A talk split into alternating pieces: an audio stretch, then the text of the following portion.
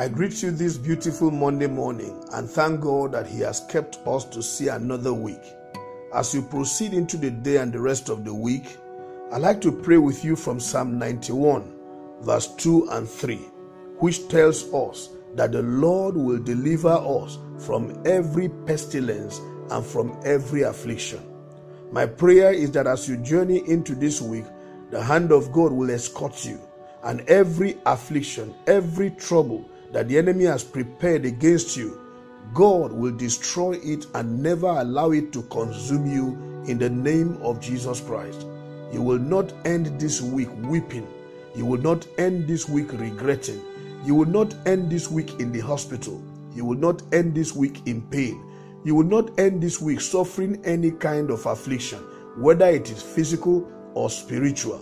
Whatever that calamity may be, even if it has to do with your home, your marriage, and your job, your business, I declare today that none of these areas of your life will suffer affliction in the name of Jesus.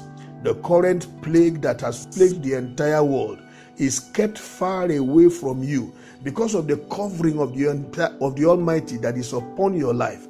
I declare today that you will never fall victim of it in the name of Jesus. May the Lord build a hedge round about you such that the enemy is not able to touch you. Scripture says that the devil confessed that it was because the Lord put a hedge round about Job. That was why he was unable to touch him. I'm saying, may the same kind of hedge be about you, about your family, about every member thereof. And I'm saying that the enemy, no matter how much he tries and stretches out his evil hand against you and against family members, I declare that that hand will not be able to penetrate you because of the hedge of the Lord that he is building about you in the name of Jesus Christ. May the Lord build your immune system to combat the current coronavirus such that no matter what contact you have with anybody, you will never contract that disease in the name of Jesus Christ.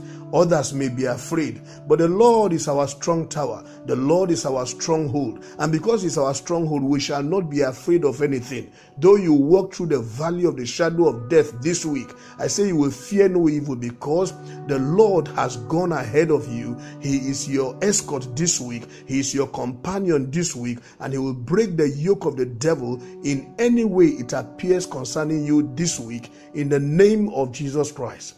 I cover you with the blood of Jesus and I declare that the Lord gives you confidence to march on into the, the week without any fear in the name of Jesus Christ. I'll hear good news about you at the end of this week and all of us shall rejoice. Amen. God bless you as you march into this week confidently, for it is well with you. My name is Amos Kunat, the pastor, New Estate Baptist Church, Lagos.